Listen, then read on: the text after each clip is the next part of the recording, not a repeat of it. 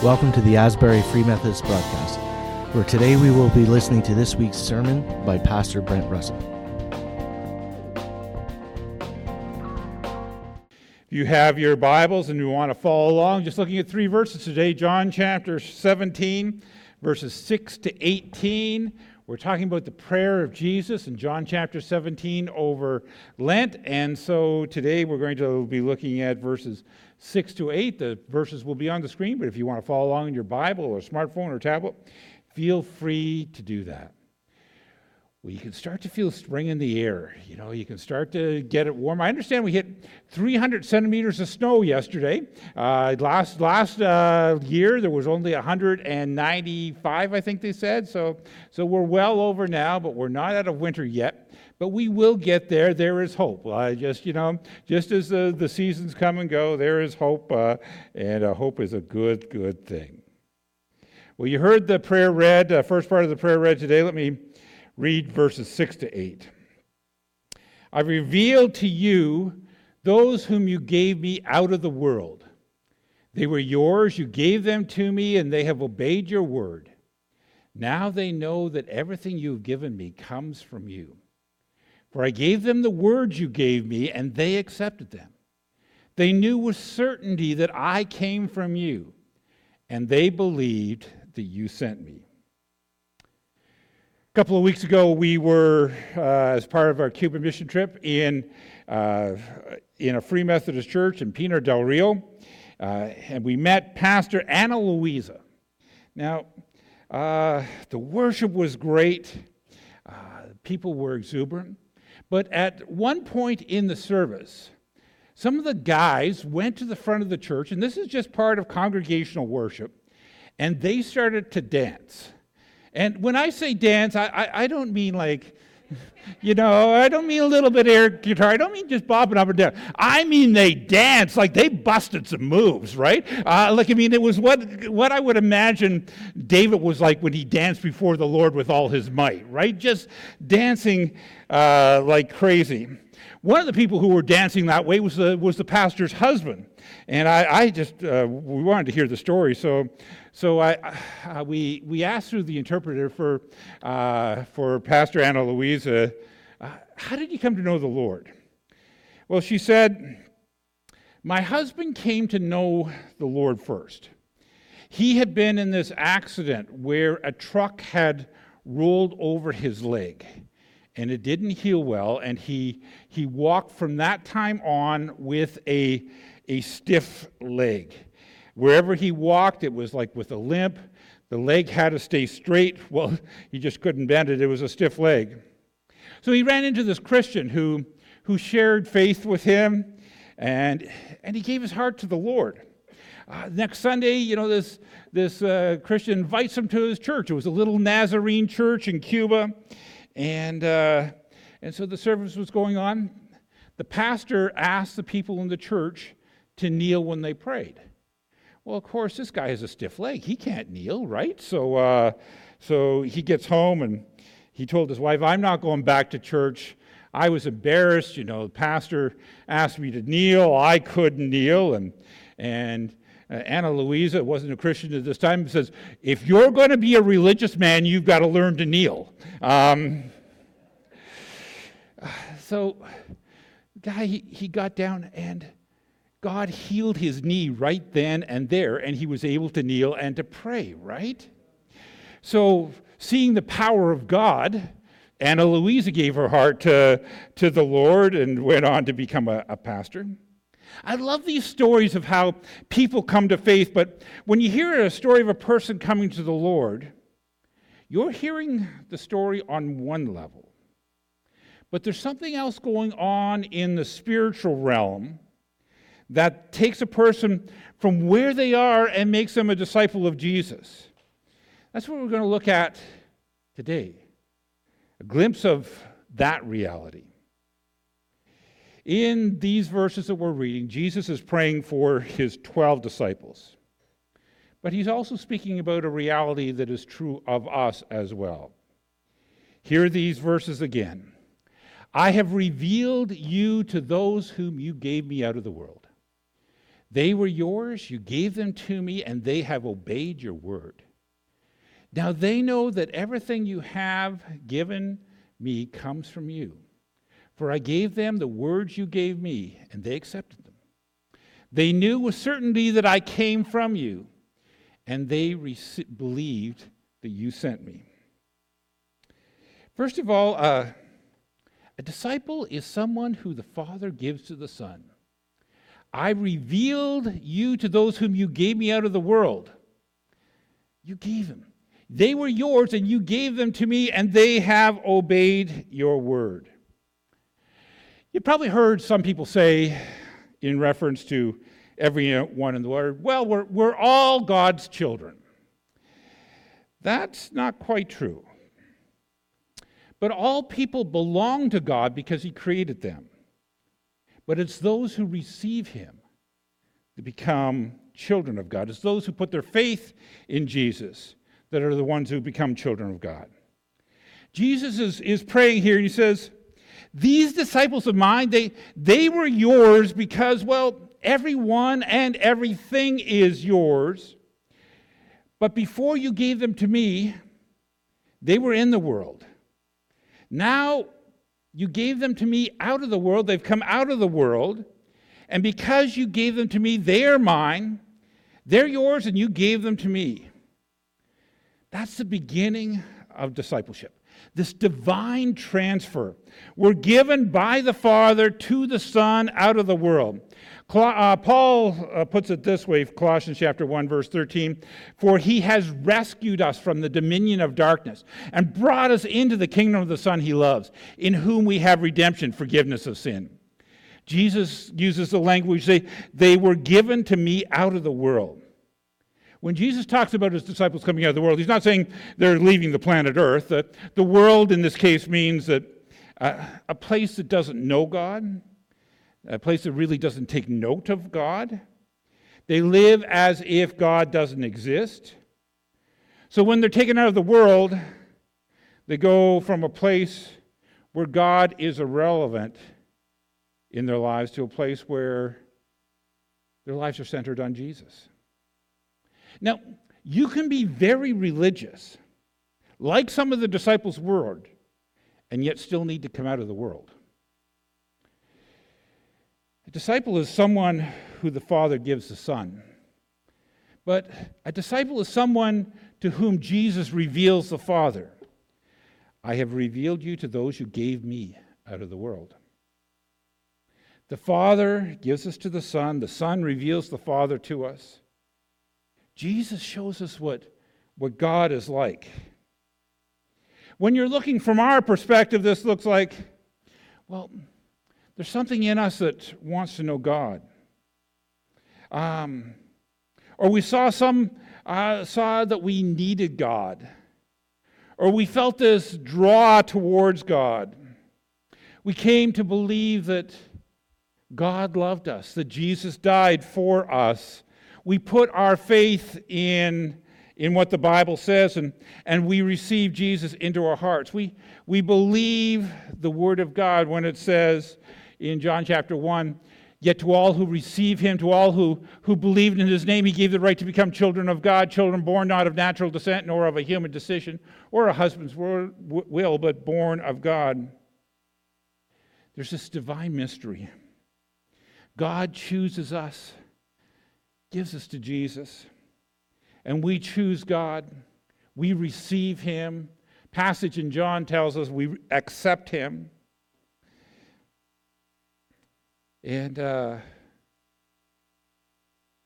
I love that. I've revealed you to those whom you gave me out of the world. They were yours, and you gave them to me, and they have obeyed your word. Now, let's not get too theoretical here. Jesus says, You, you gave these guys to me. He's talking about the 12 disciples, right? Um, you remember these guys Peter, James, John, Bartholomew, rest of the 12. Father, these 12 guys were yours while they were in the world. You gave them to me. Process took them out of the world. I showed you to them, and they've become obedient to what you've said. You gave them to me. If I was Jesus, I was thinking, Father, you need to up your game on your presents, okay? Like, I mean, because you gave me some losers here. Um, don't want to be unkind, but, uh, you know, you gave me a tax collector and expertise ripping people off. You gave me a zealot, expertise creating insurrections. You gave me a couple of fishermen and uh, expertise uh, scratching out a living. Gave me a couple of mama's boys. Yeah, expertise, one upmanship. A few outstanding among them. Thanks. Uh, thanks for Nathaniel. I didn't see any guile in him. Andrew, I always thought was a cool guy, too. But for most of the for the most part, these guys span the spectrum from the colorful to the mundane. Jesus says, Father, you gave these guys to me. Jesus was saying that before I ever walked up to Matthew in his tax collector book, booth and, and said, Follow me, he was yours. Um, and you gave him to me. Before I ever walked up to Peter James and John mending their nets said, Follow me. They were yours. You gave them to me. And people, if you have ever made a move towards God, you too were in the hands of God. And whether you like to acknowledge it or not, you were God's possession even before you came. The prostitute, the saint, the pusher, the priest, the religious and the irreligious are all God's possession. The child you've been praying about forever to come back to the Lord, they're God's possession. And God doesn't lose track of his possessions. That friend that has been on your heart forever, you've been praying for them they're God's possession. And it may seem like they're far, far away from God. It seems like they take no thought of God. Well, of course they don't. They're in the world. But God knows who they are. Keep on praying. Keep on praying for a revelation of the Father. Jesus says, These 12 guys were yours, and you gave them to me from the world. And when we're given to Christ by the Father, or when we receive God's offer of salvation, depending on what perspective you're looking at, God or ours, we're taken out of the world. Our perspective has changed, and our lives start to revolve around God. I've revealed you to those who you gave me out of the world. They were yours, and, and you gave them to me, and they have obeyed your word. Now look at the response of the disciples. They have obeyed your word.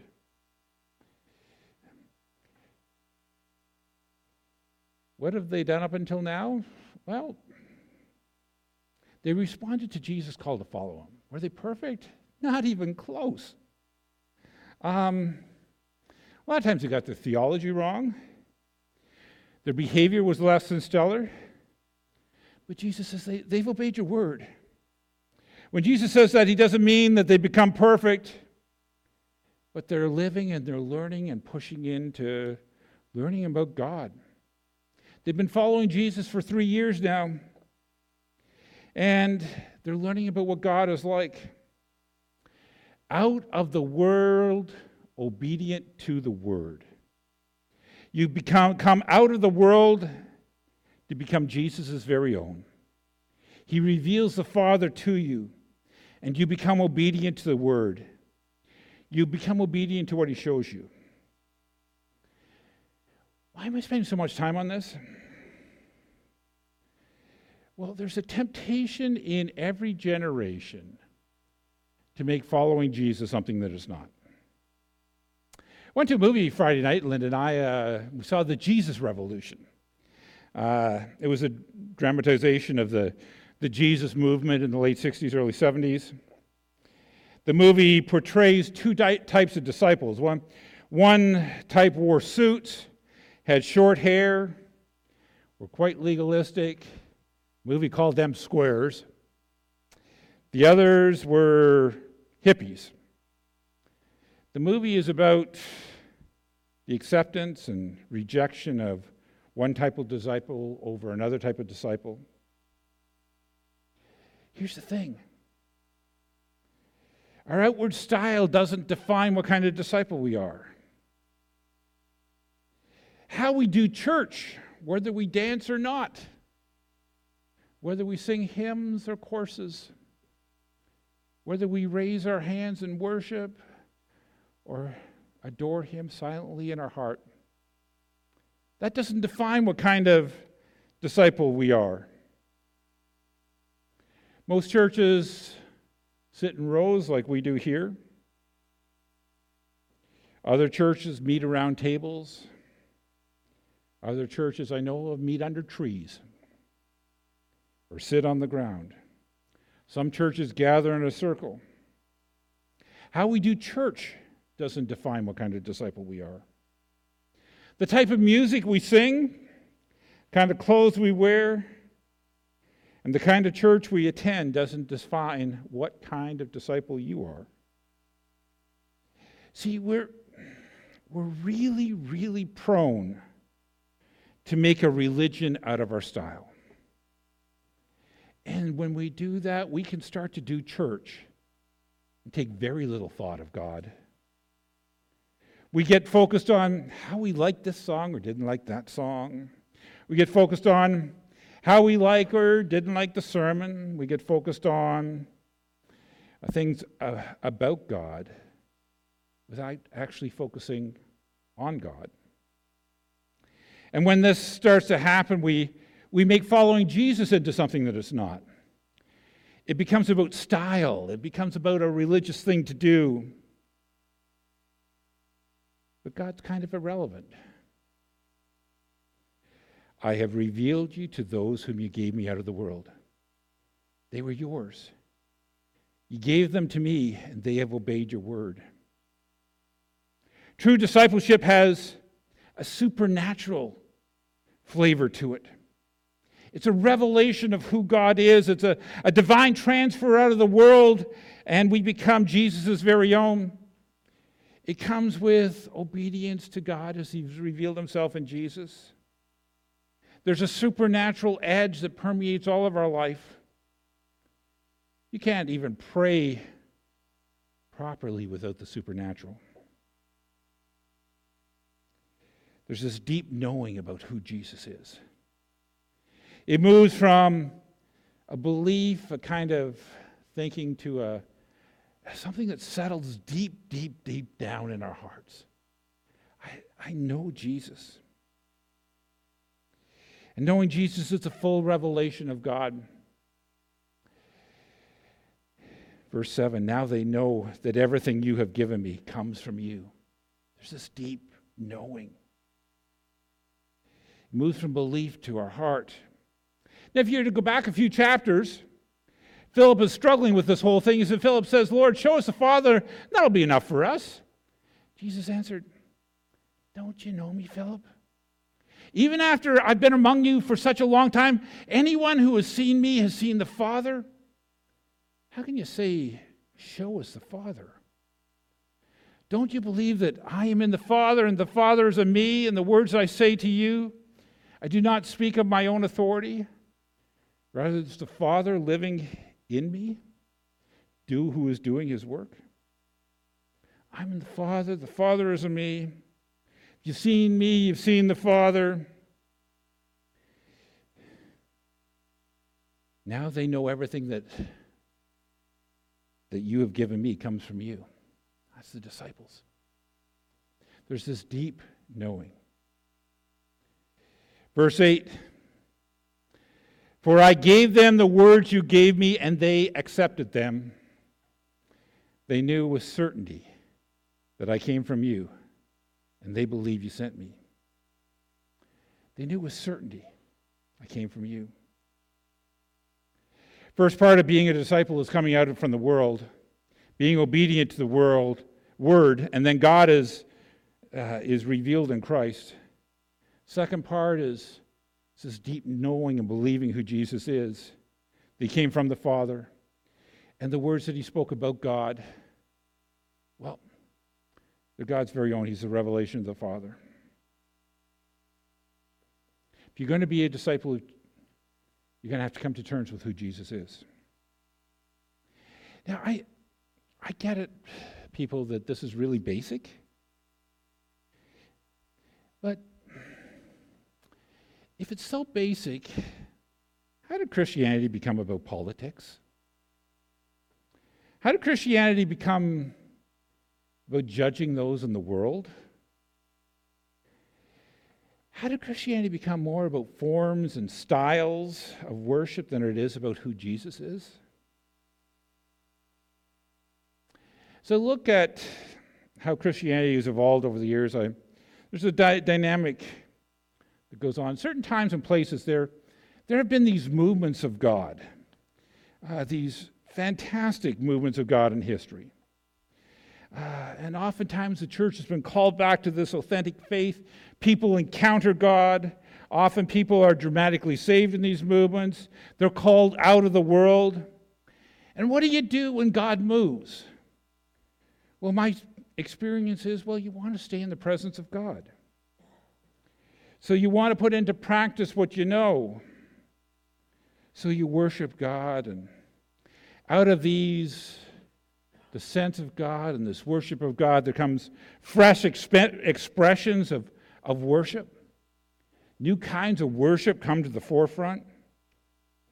Over church history, I've heard anything of, from quiet, quiet experiences with God in, in just quietness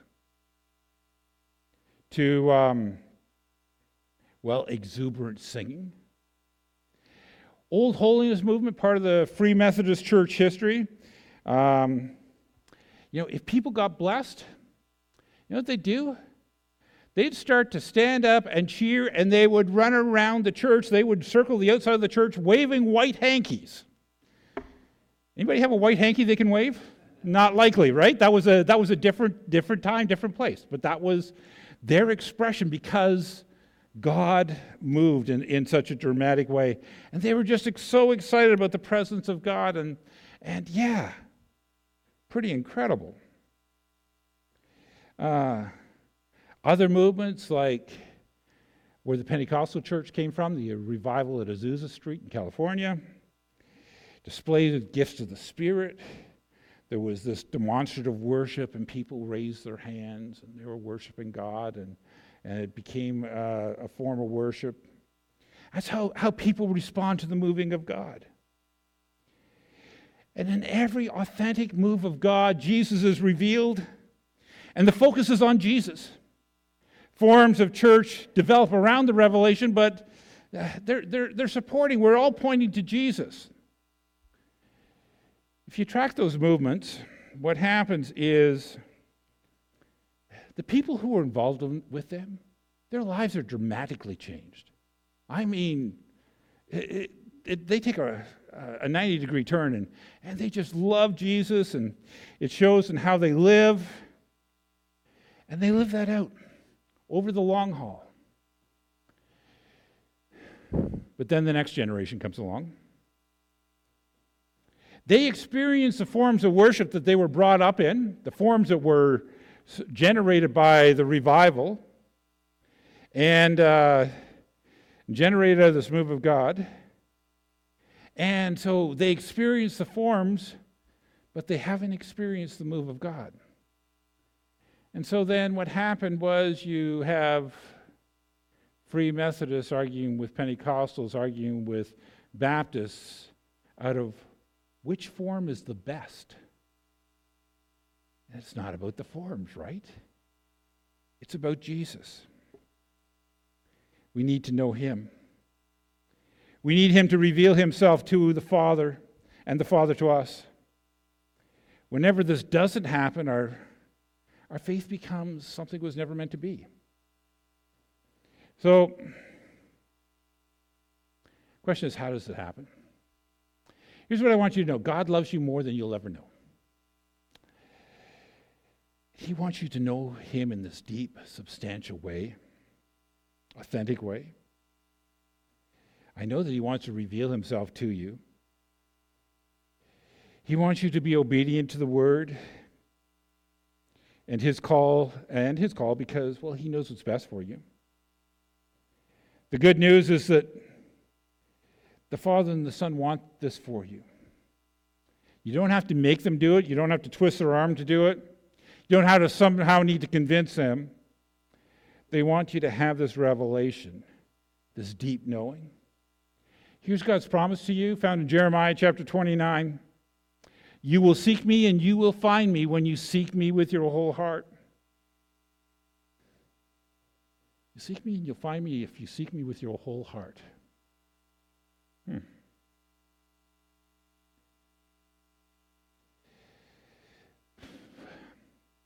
Not seeking forms of religion, forms of worship, where we're trying to work ourselves up to God, where we put on a nice face and we, we think this does it. We pretend to be what we're not. If there's one thing that God asks of you, it's just to be authentic. If you come with you to Him with your doubts, your fears, your hopes and your dreams, and and say, Lord, this is who I am. I need a fresh revelation of who you are. Would you do that for me? I don't want to pretend. Don't want to pretend I'm something I'm not. Lord, I'm just, this is me talking to you. And I'm going to seek you with who all of who I am, with my whole heart. God's promises is, is that you're going to find him. Jesus prayed this prayer on the night he was betrayed. He prayed it in the hearing of his disciples. He prayed it so that they would have something profound to fall back on when he was crucified. They went through some pretty dark times after Jesus prayed this prayer. But when the resurrection came, and they walked into the new life that was theirs because of Jesus and by the power of the Holy Spirit, it all came tumbling back. Fresh revelation of God. The renewed again we're walking to the cross in this Lenten season. My prayer for you is that you would come with all of you are, no hidden parts of your heart, and say, Jesus, I'm in front of the cross and I'm seeking you. Show me the Father. Reveal yourself to me. Open up my heart to you. Let's pray. Lord, for most people here, you've taken us out of the world and we've become obedient to the word, but we need a fresh touch from you. So, Lord, I'm asking, by the power of your name, move in our midst in such a way where, oh Lord, we'll be refreshed and renewed, and we'll have this deep, deep, deep knowing of Jesus. I ask this in Jesus' name. Amen. Thanks for joining us this week on Asbury Free Methodist Broadcast. Make sure to visit our website at asburyfmperth.com, where you can subscribe and never miss a show. If you'd like this broadcast, you might want to check out our Facebook page, Asbury Free Methodist Church. Until next week, take care and God bless.